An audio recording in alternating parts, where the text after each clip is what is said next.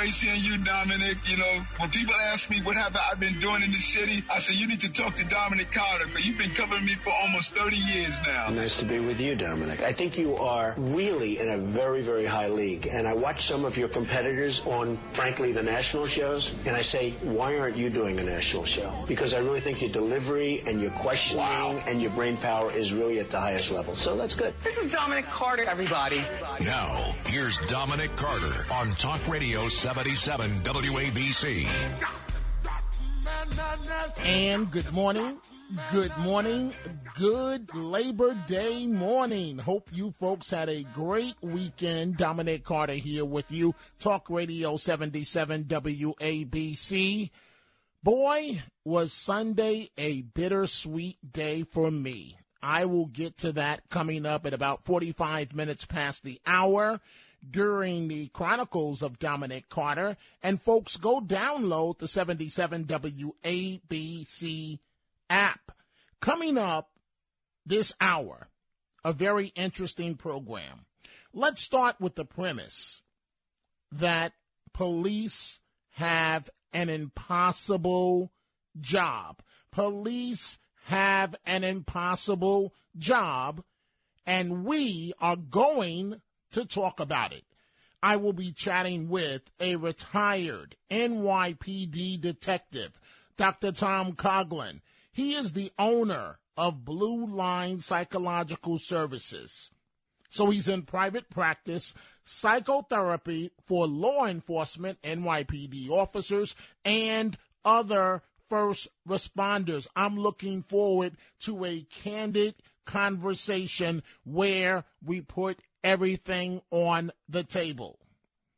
Former Vice President Mike Pence expected to testify before the special House committee investigating the January 6th uh, siege at the Capitol. A panel member says.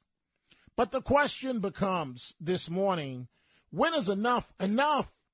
Haven't we had enough hearing meetings? Haven't you gotten your point across by now? How long is this going to go on? We are taking your telephone calls. 800 848 WABC, 800 848 9222. We're going to start with your calls going to Jennifer in Boston in just a minute. But another story that we're following dangerous arsenic levels found in tap water at a NYCHA housing complex in the East village bears repeating. Dangerous arsenic found the levels in tap water at a Manhattan NYCHA housing complex in the East Village. Residents have been forced to turn to turn that is to bottled water. It's all coming up this morning. I want to go right to the telephone calls this morning. And so let's start. I see the first one in the queue here happens to be uh, Jennifer in Boston. Good morning, Jennifer. What's on your mind? Good morning, Dominic. Um, thanks as always. I hope you had a good weekend. Um, I I just wanted to tell you in your uh, listening audience something extremely disturbing that happened um, in the city of Lynn, which is outside of Boston um, yesterday, I believe it was yesterday or the day before. There were children, listen to who I'm saying did this, children between the ages of 9 and 11 that set a dog on fire and killed it. Um, I oh. then found out, I then found out that in Massachusetts, children under the age of 12 cannot be charged with a crime so I haven't had time to look into, you know, when that was enacted, why it was enacted. So I guess you can murder someone and not be charged with a crime. They certainly can murder a dog and not be charged with a crime. Jennifer, one, one, one more time, one more time, because maybe my ears are failing me. Maybe I uh-huh. didn't hear you properly. Yeah. Maybe yeah. there's something wrong with the phone line. Did I hear you state that some kids uh, in an area outside of mm-hmm. Boston, mm-hmm. under the age of 12, lit a mm-hmm. dog on fire and killed it. Correct. And that's all I heard. It was a small dog. There was another dog uh, um, near Norwood, Mass, in the past couple of days. I don't know who harmed this dog, but it was found with severe second degree burns and is currently being treated in the ICU. Um, anyway, I was burned badly. I had a stove blow up on me, a gas stove, when I was 18. Anyone that's ever been burnt knows the pain that a living thing endures. And to me, it is so indicative of the. You, you want to talk about Biden, that jackass, if you'll pardon me, Dominic, talking about fighting for the soul of the nation. These children are soulless. They have not one value instilled in them, not even just a value of human life or life at all. They they're vacant vessels. They're empty. And and that if anyone knows anything about serial killers, this is how you start off abusing and killing animals. Absolutely. And it's indicative of everything wrong with society right now. What So what's last- this community, Jennifer? Again? It's called Lynn, like the, like the woman's name. If you Okay. they call it Lynn Lynn, the city of Sin, you never come Now, out the now what what type of community is Lynn?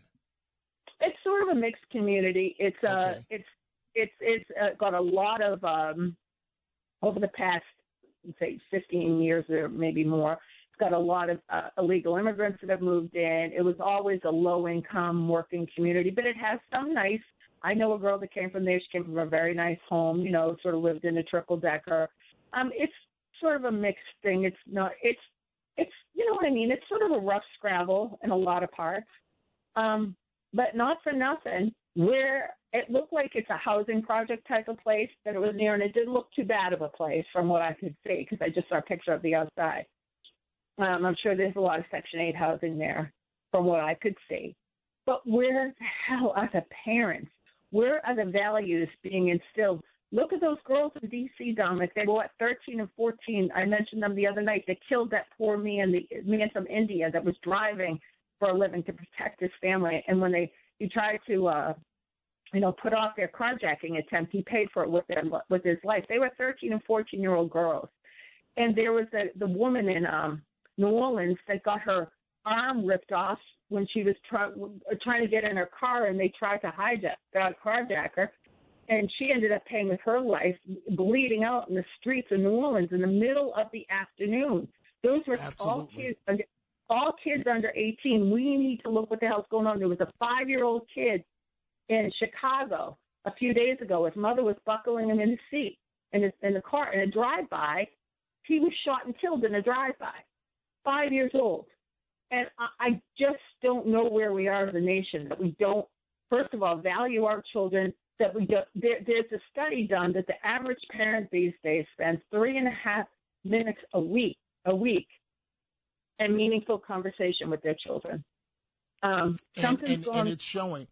It, it- Jennifer, I, I'm I'm sorry. I'm sorry that you got emotional, and I, and I do have to move on. I'm I'm sorry that you and the people of Boston had to live through that of what happened in the community of Lynn, um, as it relates to this dog. And as you know, I'm an animal lover, and I thank you for the call, Jennifer. I really appreciate you, and please try to calm down. I I do want to thank Curtis Sliwa and Nancy Sliwa.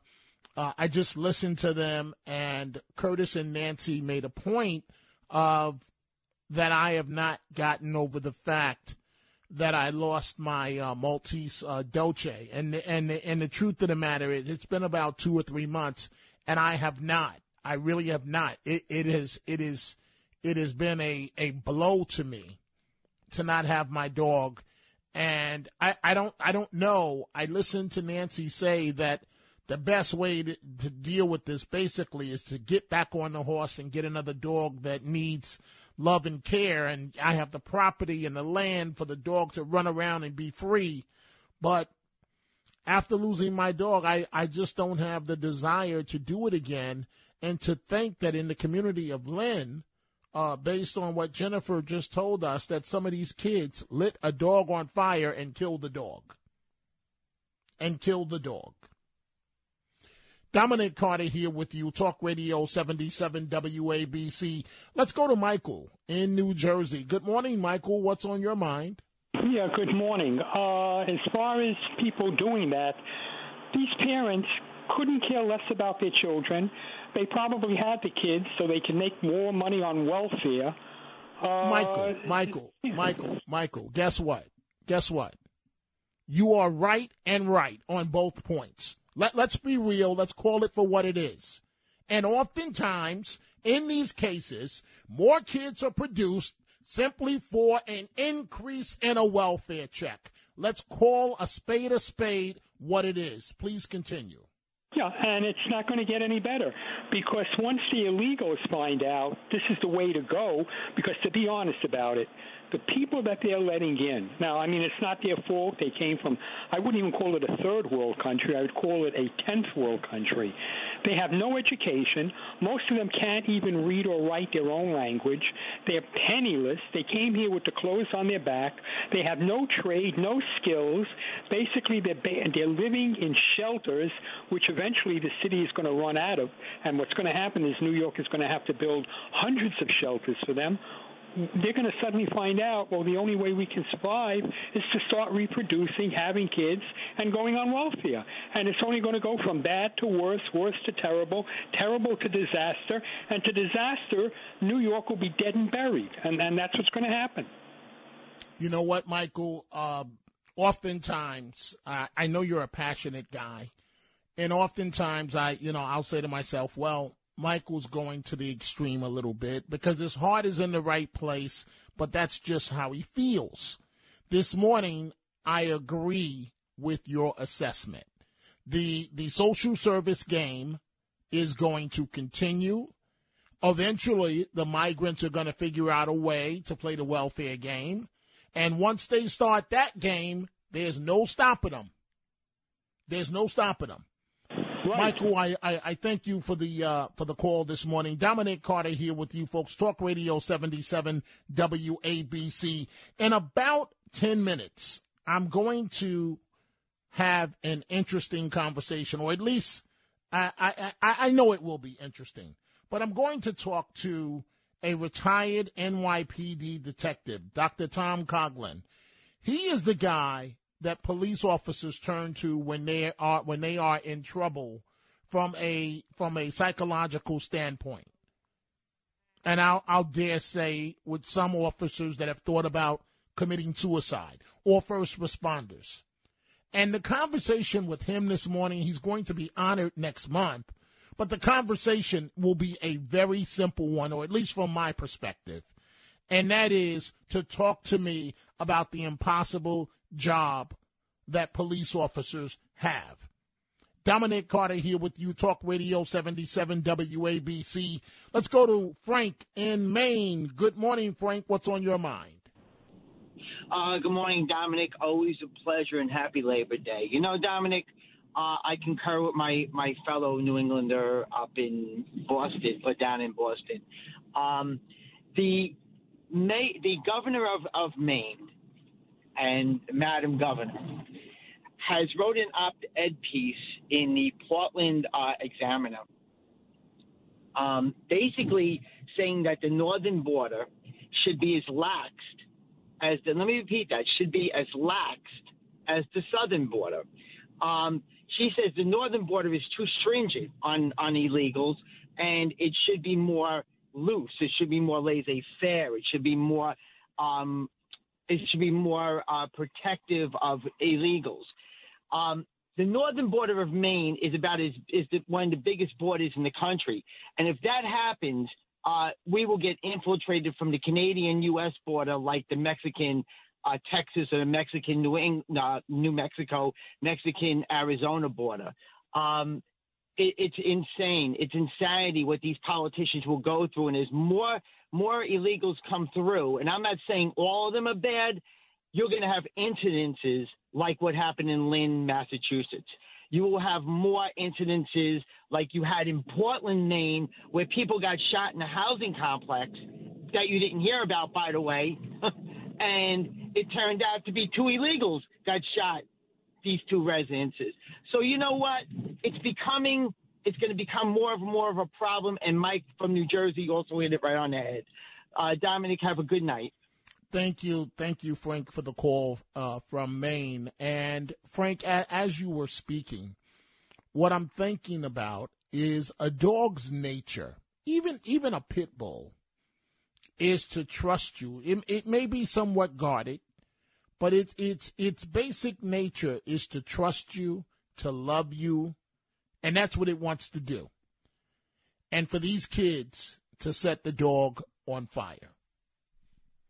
The world that we live in, and I say this on a nightly basis, but it's real simple. Until the progressives go, this will continue on and on and on. Coming up, I'm going to have a conversation with a um, NYPD law enforcement official from a psychological point of view. We all know police officers are quitting left and right. And at 45 minutes past the hour, the Chronicles of Dominic Carter, and I'll tell you why it was a bittersweet day. Bad and good. Bad and good. But for right now, let's continue with your calls. Let's go to Montrose and say good morning to Robert. Good morning, Robert. What's on your mind?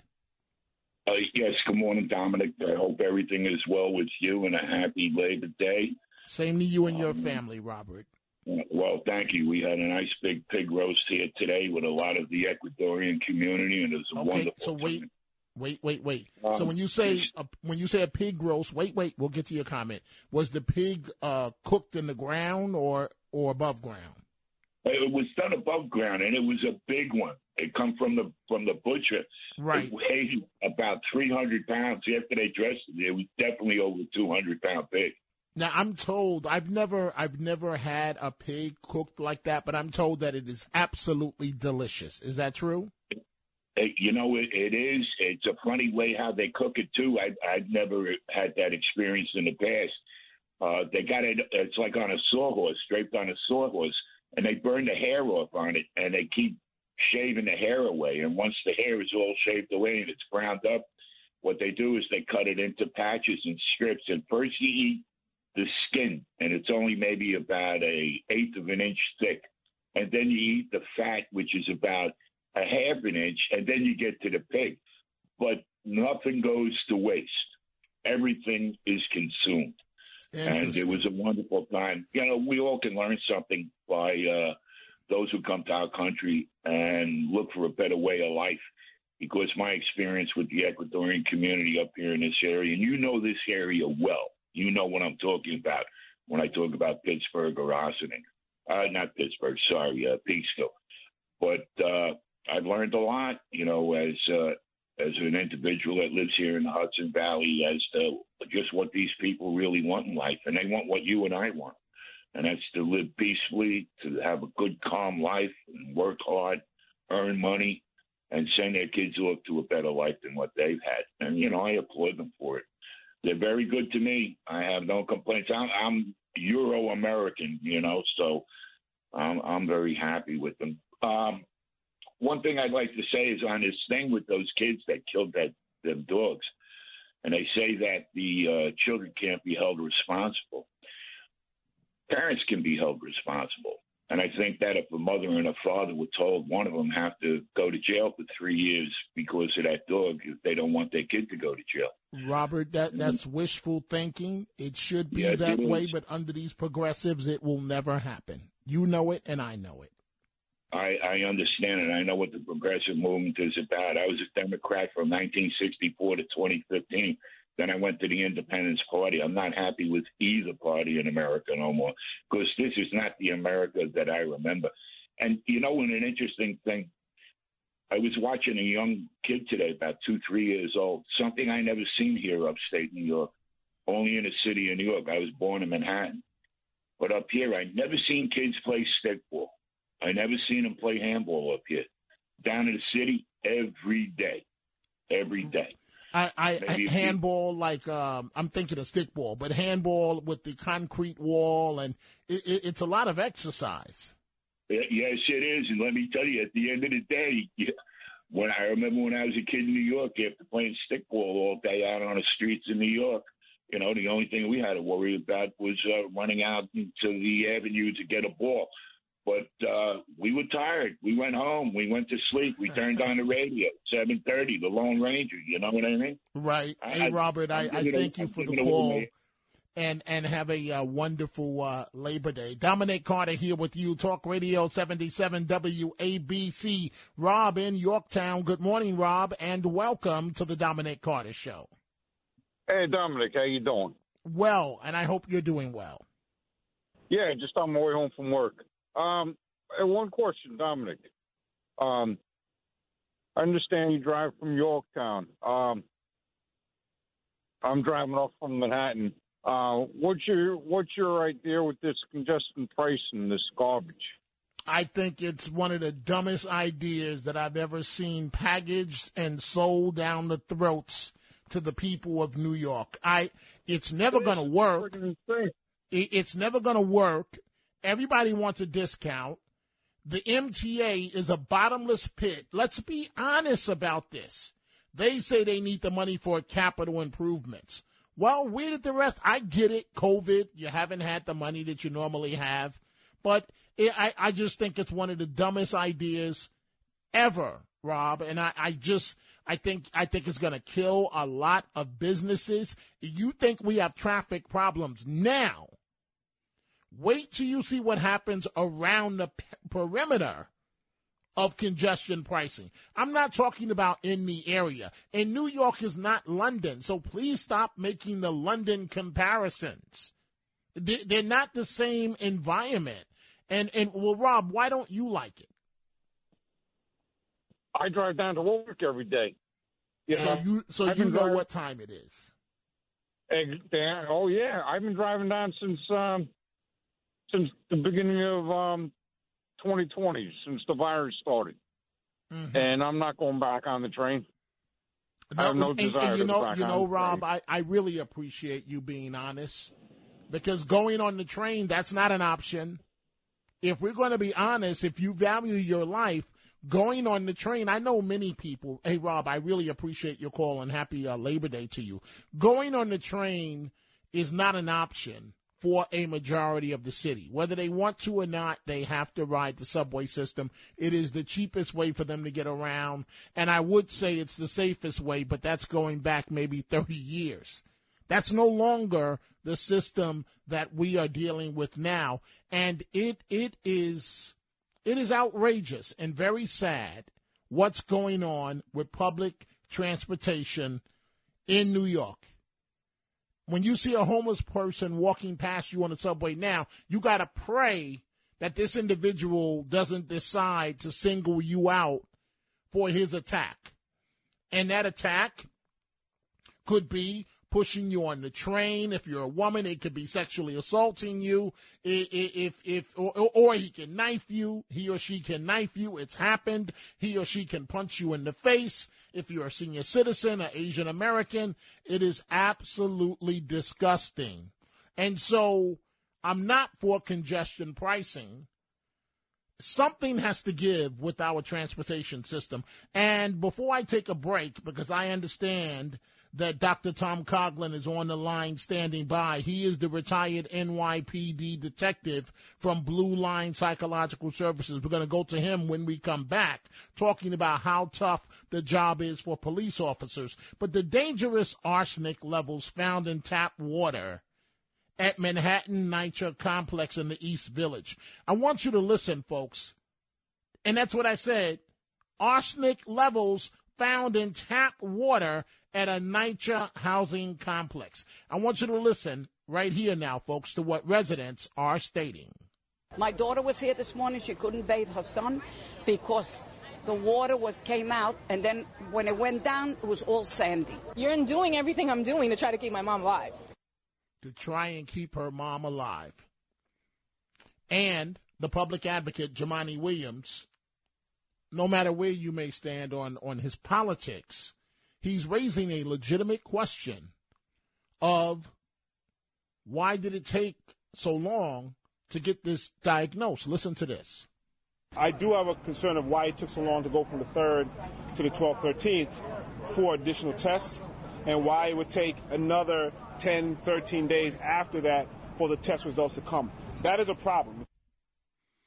Dominic Carter here with you, Talk Radio 77 WABC on this Labor Day. It is time for a break. When we come back, we will talk about how tough it is to be a police officer with the retired detective Dr. Tom Coughlin. And in our Chronicles of Dominic Carter segment, I'll tell you why Sunday was an extremely bittersweet day for me. We'll be right back.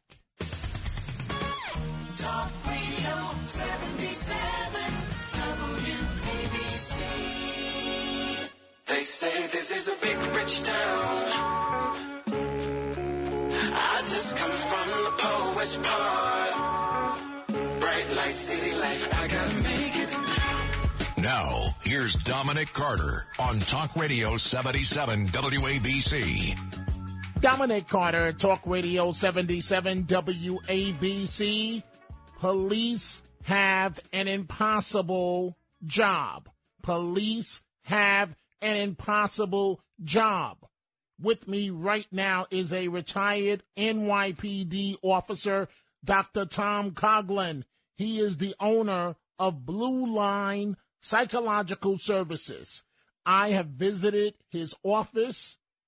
He is the real deal. Now in private practice, psychotherapy for law enforcement and other first responders, ranging from FEMA as a first responder psychologist to Homeland Security, the Drug Enforcement Administration's EAP program, NYPD affiliated peer support program. The list goes on and on. Dr. Coughlin, thank you for joining us. Dominic, thank you for having me. It's great to be here.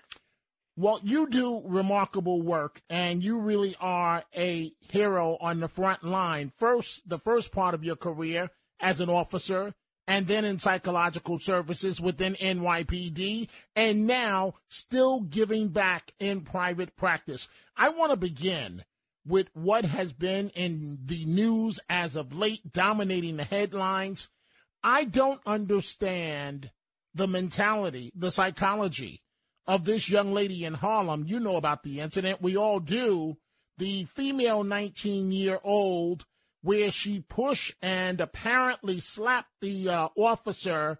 And then it was very um, tragic, but the officer, uh, not realizing what was going on around him, he hit her. She uh, fell, hit the pavement. But talk to me, if you will, Tom Coughlin, about the psychology as someone that's been on the job where people think, some people think they can interfere with law enforcement and with the NYPD. Thank you so much, Dominic. You know, let's go back to the word you used and you repeated twice to talk about police work. Impossible. Right? The work is nearly impossible. And I think one of the things that people lose sight of is that law enforcement is never pretty. It's police work is never pretty. Even proper application of the use of force, good justified use of force, good police work. It is never pretty to go out and enforce the law and do police work. But in the age of body cameras and the age of increased scrutiny on police officers and the age of cell phone cameras, we have much more of a window into the world of that unpretty work. And so just because the work looks not pretty doesn't mean it's not good justifiable use of force. And for many years, I would suggest we can go back into the history of this, but for many years there has been a growing sense that interfering with police work um, has some just cause to it, that people have some right to interfere with police doing police work, uh, obstructing governmental administration, resisting arrest, engaging in disorderly conduct with the police while they're trying to effect arrest.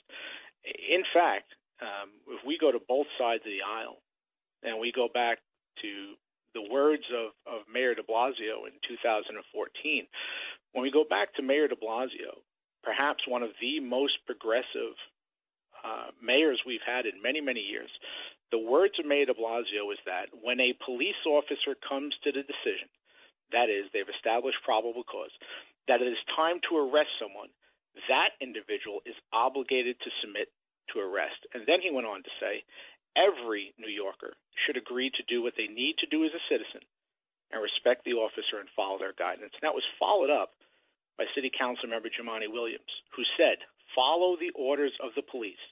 Do not resist what they are asking you to do and follow their orders, right? And so we have on both sides of the aisle quite the um, uh, the the word out there that what you must do in these situations is not obstruct governmental administration, not resist arrest, not interfere with police trying to to effect a lawful arrest. And if there is an issue with with poor police work or bad police work or unjustifiable arrest, well then you deal with the due process that the court system affords you, right? But there has become an increasing culture in our society of pushing to advocate for the resisting of arrest, pushing to interfere with police work, and it's it's there is no scenario where it's justified to do it. Agreed, a, a thousand percent. And uh, th- this was a very uh, tough lesson for this young lady to have undergone. And and by the way, uh, I, I should point out that you will be honored in October, but I will come back to that in just a second. We are chatting with someone that is the real deal. Tom Coughlin, Dr. Tom Coughlin, uh, retired NYPD. He owns Blue Line Psychological Services, now in private practice, psychotherapy for law enforcement, other first responders, from FEMA to Homeland Security to the DEA to NYPD. So I, I guess I I want to go to a much broader question, uh, Dr. Coughlin. What is the state of mental health in policing today, and why? Dominic, unfortunately, and I wish I had a better answer. I wish I had a more um, positive answer. The state of mental health in policing today is poor. And the reason it is poor is that when we look at when we look at reciprocity, right? No, it's it's it's it's the rare person who goes into police work because they have aspirations to become rich or become wildly successful in that kind of material way in the world. Most people go most people go into policing because they have a sense of wanting to be part of uh, of the better side of society. They want to be one of the good guys. In recent years, there's become a lack of reciprocity in that experience. Cops are not experiencing a return on investment for the work they're putting into their job. They're not getting, there's a lack of reciprocity from their agency. There's a lack of reciprocity from the community. And eventually, what that leads to over years, it leads to burnout it leads to this experience of becoming burned out in doing the job. You become apathetic to the work, you become indifferent to the work. Potentially, you develop what we call compassion fatigue over the years, where you just lose a sense of empathy for the people who need you most. Uh, and this idea of a lack of reciprocity, it truly eats away at our at our police officers and our agents and our troopers out there in the street. Um, and in, in, until we can turn around, until we can change the culture, not only in society but also within police organizations, within agencies, where there is greater reciprocity for our officers, and they feel as if they are are valued, that their work means something, and that they're going to work to be part of a good system. Um, until we de- do away with things like these uh, no cash bail reforms, et cetera, et cetera, these other these, these other policies, uh, that that lack of reciprocity will just remain, right? And so we need our officers to feel supported. We need them to believe that what they're doing matters, and we need a sense of reciprocity from both the communities and from their organizations. Talk to me a bit further about you just alluded to it about the solution, more of the solution, because right now, what we're dealing with, Tom Coughlin, are police officers that that feel that the politicians just don't have their back, and and there's there's qualified immunity. I mean, it almost seems like almost everything that could go wrong is going wrong for police officers on the front line, putting their life on the line each and every day. And, and Dominic, I'll tell you, it's not only our local police officers. I work with law enforcement at the local, at the state, at the federal level. Uh, and what I can tell you is that this experience, this experience of burnout, this sense of lack of reciprocity, it is it has spread, it has permeated throughout the field of law enforcement, not only local policing, state level policing, federal agencies. Um, I work in my practice with law enforcement from all levels of government, civilian and uniform employees, and I can tell you that this experience, this um, this sense of distress, this sense of despair that's running through our, our offices. We have officers retiring in droves. Um, it used to be my grandfather was on the job from 1938 to 1972, 34 years, and his son was on the job as well. And it used to be that when you came on the job, you stayed on the job. The mentality now is 20 and out. Let me do my time and let me get out. And the more and more I find is that the officers that I'm working with in, in therapy, who are around, say, 14, 15, 16 years on, they are emotionally and mentally limping to the finish line, just trying with a sense of desperation to make it to that time so they can get out. That was never the mentality in the past. It is the mentality now because there is a true sense of despair among our law enforcement today. Talk to me, Dr. Coughlin, uh, and, and, and you have all the credentials uh, you've actually worked in the uh, in the uh, department, mental health department, screening officers uh, in terms of uh, mental health issues. So you, you've you've been on the front line. Talk to me, to us, about police suicides. It's a story that I've covered a very long time, and it breaks my heart every time when I think about the fact that an officer he or she may feel that they have no other choice and they decide for personal problems, professional problems, they decide to take their own lives. It seems like we're dealing with more and more increased police suicides. Dominic, every single one breaks my heart. And it's a topic that I, even I, have a difficult time talking about because every single one breaks my heart. Um, to to fully discuss police suicide, we could discuss this literally for days on end in workshops. But to to bring it together concisely, when we look at suicide, we have three primary factors. Right? We have a sense of helplessness, meaning that I am unable, I have no ability to change my situation. We have a sense of hopelessness, which means that today is as good as it will ever be, and today is really bad. Tomorrow will only ever be worse. And we have a sense of unbearable emotional pain. I can no longer do this. When we put those three pieces together, that sense of psyche, that unbearable emotional pain, that sense of hopelessness, that sense of helplessness, when we put those three things together, and then we pour on top of that ready access to a firearm, and and a culture, unfortunately, a culture in law enforcement that has not moved away. It's moving away, but has not fully moved away from self medication with alcohol an acceptance of alcohol abuse within the culture and a stigma against mental health and a stigma against reaching out and getting mental health treatment. When you put those things together in a pot, suicide almost, almost becomes an inevitability at times.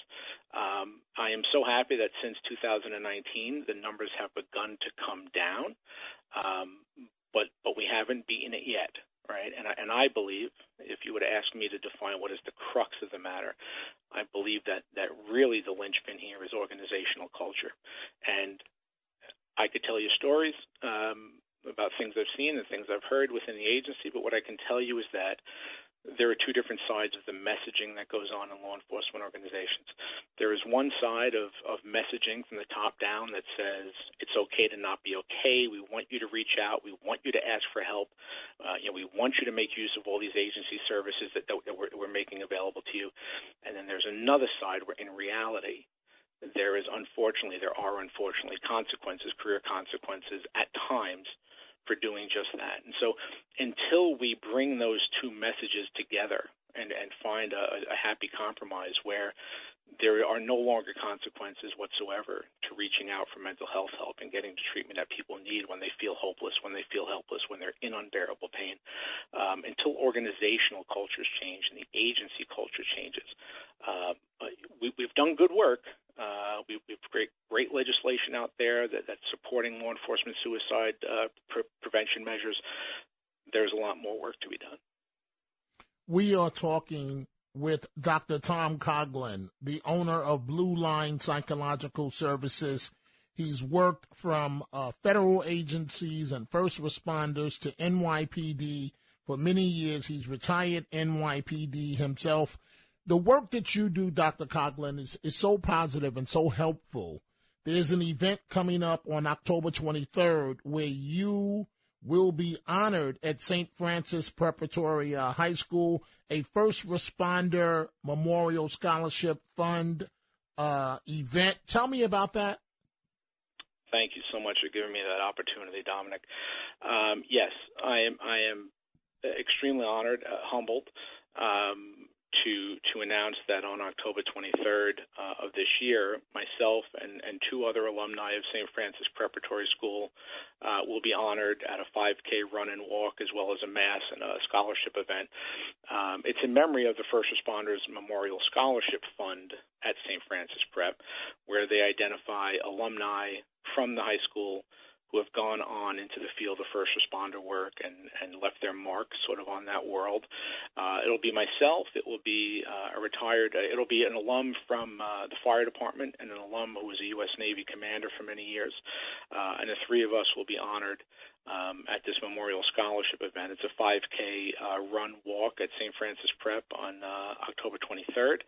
Um, very, very excited to be there, very honored. And, and I tell you, any any success that I've had, um, I I absolutely attribute to the amazing, really wonderful education that I received at St. Francis Prep during my times there from 84 to 88. Um, and I'm just, uh, my father was a graduate class of 58. I followed in his steps and graduated in 88. My daughter followed my steps and graduated there in 21. And um, I am just so honored and, and humbled to, to be there. And uh, anybody who wanted to participate or, or contribute um, they can go online to sfponline.org or go to the um, the SFP site at the First Responders Memorial Scholarship Fund uh, and get all the information there if they wanted to participate. Well, Dr. Coughlin, we, we thank you for uh, joining us, and I will have an extended conversation with Dr. Tom Coughlin for my podcast, which will be posted, uh, posted, that is, at some point later on tomorrow, tomorrow on Tuesday. It is now time for a break. And, and before we do so, let me remind you, folks, that on this Labor Day, coming up in just minutes at the top of the hour, Curtis Sliwa in for Frank Morano, the other side of midnight. I am going to take a break. When we come back, we're going to the telephone calls again, 800-848-WABC, 800-848-9222, and I will explain why Sunday for me on a very personal level was a bitter sweet day. We'll be right back. WABC. These are the Chronicles of Dominic Carter on 77 WABC. Somewhat of a bittersweet day. Somewhat of a bittersweet day. Sunday. I lost a friend of mine of almost 50 years. We have been friends for close to 50 years. And he died this morning in Newark, New Jersey. His name is Wayne Wood. And you didn't know him, but he meant the world to me. Our lives went in very different paths. We attended high school together at John F. Kennedy High School in the Bronx, but he always wanted the best for me. We were childhood rappers together, and it's hard comprehending already that we will never talk to each other again as we did about a week and a half ago. He was down in South Carolina, North Carolina will never drive to Syracuse again in the middle of the night after I get off of WABC at 1 a.m. For example, to move my daughter Courtney uh, to Rhode Island from Syracuse. Wayne, I, I all, already miss you and thank you for close to 50 years of friendship. And sometimes it seems you receive bad news when things are going well, when you're having a good day. So the news that I wanted to share primarily today is that I'm very proud. We are very proud of our daughter, Courtney Carter. She is releasing her first children's book. And the book is titled Eva, the Kid Reporter. And uh, Courtney, under the name of Courtney Carter de Jesus, uh, she has a Kickstart uh, com campaign. I'm not big on technology, but that's that's where the book can be uh, pre-ordered. But it's a book uh, for all kids, and so I say congratulations to my daughter. And I finish with stating that it was a bittersweet day because this is another positive. I want to congratulate someone that without him, this show would not be possible on a nightly basis. And uh, it, along with Matt and Kenneth, his name is Alex Bernard. And Alex Bernard is a producer for WABC, senior producer, who basically an executive producer. And he's working on this show all day long before I even think about the show figuring out ways to make it better for you, our listening audience. So the other night, I get off the air and I'm on my way home, and Alex is starting the next show, the Frank Morano show, and he says, Dominic, I want you to listen to something. I'm like, sure, Alex, what's up? And he goes, I have a a heavy metal song, right? And he goes, I don't know if you're into heavy metal, but he goes, I have a heavy metal song on Spotify. Now, I have to be honest with you folks. I don't know how to work Spotify. I guess I'm old school like that, old generation. And so he sent me the link, and I'm, I'm about to get in the elevator to go downstairs to start the process to go home. And I listened to it, and I liked it. And I'm really proud of him because he's pursuing the things that he wants to do in life. And what's better than that? So to Kenneth and Matt, the guys that make this show possible, but in this case in particular right now, to Alex Barnard, who is a executive producer on this show, congratulations, man, on your heavy metal song. I, I thought it was wonderful. I really did, right? I used to listen to this stuff when I went upstate to college in Cortland. In fact, it was the only stuff sometimes that we had to listen to. So again, congratulations, and you hear it there in the background. And and Alex, I like I like the tune. I just I just like it, man. I think it's fantastic. And so let's just listen for a second. In the age of mass consumption, and evil lurks behind the scenes. Self-absorbed, psychotic miscreants want to put their faces on your screens neglected by their schools and parents, and driven by a lust for fame. All right, Alex, thank you for that, and thank you for what you do each and every day. We are taking your telephone calls 800 848 WABC, 800 848 9222. I see we have Neil in Staten Island on congestion pricing. Good morning, Neil. What's on your mind? Good morning, Dominic. You know, when this thing came out, uh, I think it was last year, one of the Democratic bills that was passed gave the MTA $12 billion. And they were really in debt. The 12 billion brought them out of debt. And I saw Chuck Schumer on the news conference. And he said that with that money, the MTA is well funded into the future for technology, for equipment, and for salaries. And there's no reason for any more uh, hikes, any any fare hikes or anything else.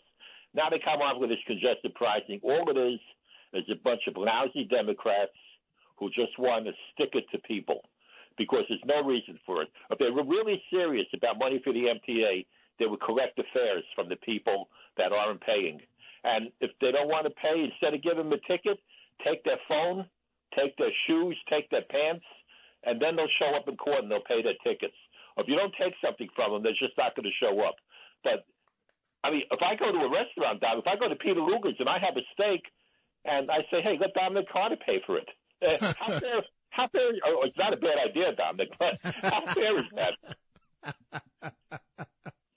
Right. It's it's you know you know Neil what the MTA says in response to your comment is that well the fares that they have not been able to collect does not come anywhere near the amount of money that's needed for the capital improvements. And so let, let's call it for what it is. It's an emotional blackmail attempt. If we don't get this money, then you're going to have a horrible transportation system. Well, Neil, what do we have now? Horrible horrible. It's horrible now. It is, and and Neil, I, I hope that you have a uh, a wonderful uh, Labor Day and relax and enjoy it, and don't don't push too hard. Thank you for the call, Neil. Dominic Carter here with you, Talk Radio 77 WABC. We are taking your calls up till the top of the hour. 800 848 WABC, 800 848 9222. Coming up, in about three minutes will be Curtis Sliwa in tonight for Frank Morano and the other side of midnight. Curtis pacing the hallways as always, ready to go and excited, and and it's always a great show when Curtis is uh, on the radio. So thus far this morning we heard from Dr. Tom Coughlin. It was a great conversation about how tough it is being a police officer these days. Former Vice President Mike Pence, according to a panel member, expected to testify before the special House committee investigating January 6. But my question really is, and it's not a question, it's a it's a statement. How how long are we going to do this? You have not. I, I think there have been there there have been eight other hearings. So when is enough enough? Are we going to hold hearings literally through the midterms? Are we going to hold hearings uh, going into the uh, 2024 race? At what point, when is enough enough? And the other story that we are following very carefully, and you have to feel uh, bad for these residents, residents of uh, some NYCHA a NYCHA housing uh, development project in the East Village. They are scrambling after arsenic was found in their drinking water. So more than 2,500 people living in the NYCHA complex in the village, uh, the Jacob Riis uh, houses, have been told, or at least as of this weekend, not to drink or cook with water from their taps. This after officials warned in an emergency notice on Friday again not to cook, not to drink water coming from their taps. It's 2022 and we're still still, that is, dealing with issues like this. Folks, you want to keep it right there. Coming up right now, Curtis Sliwa in for Frank Morano. Have a great Labor Day. Dominic Carter, 77 WABC.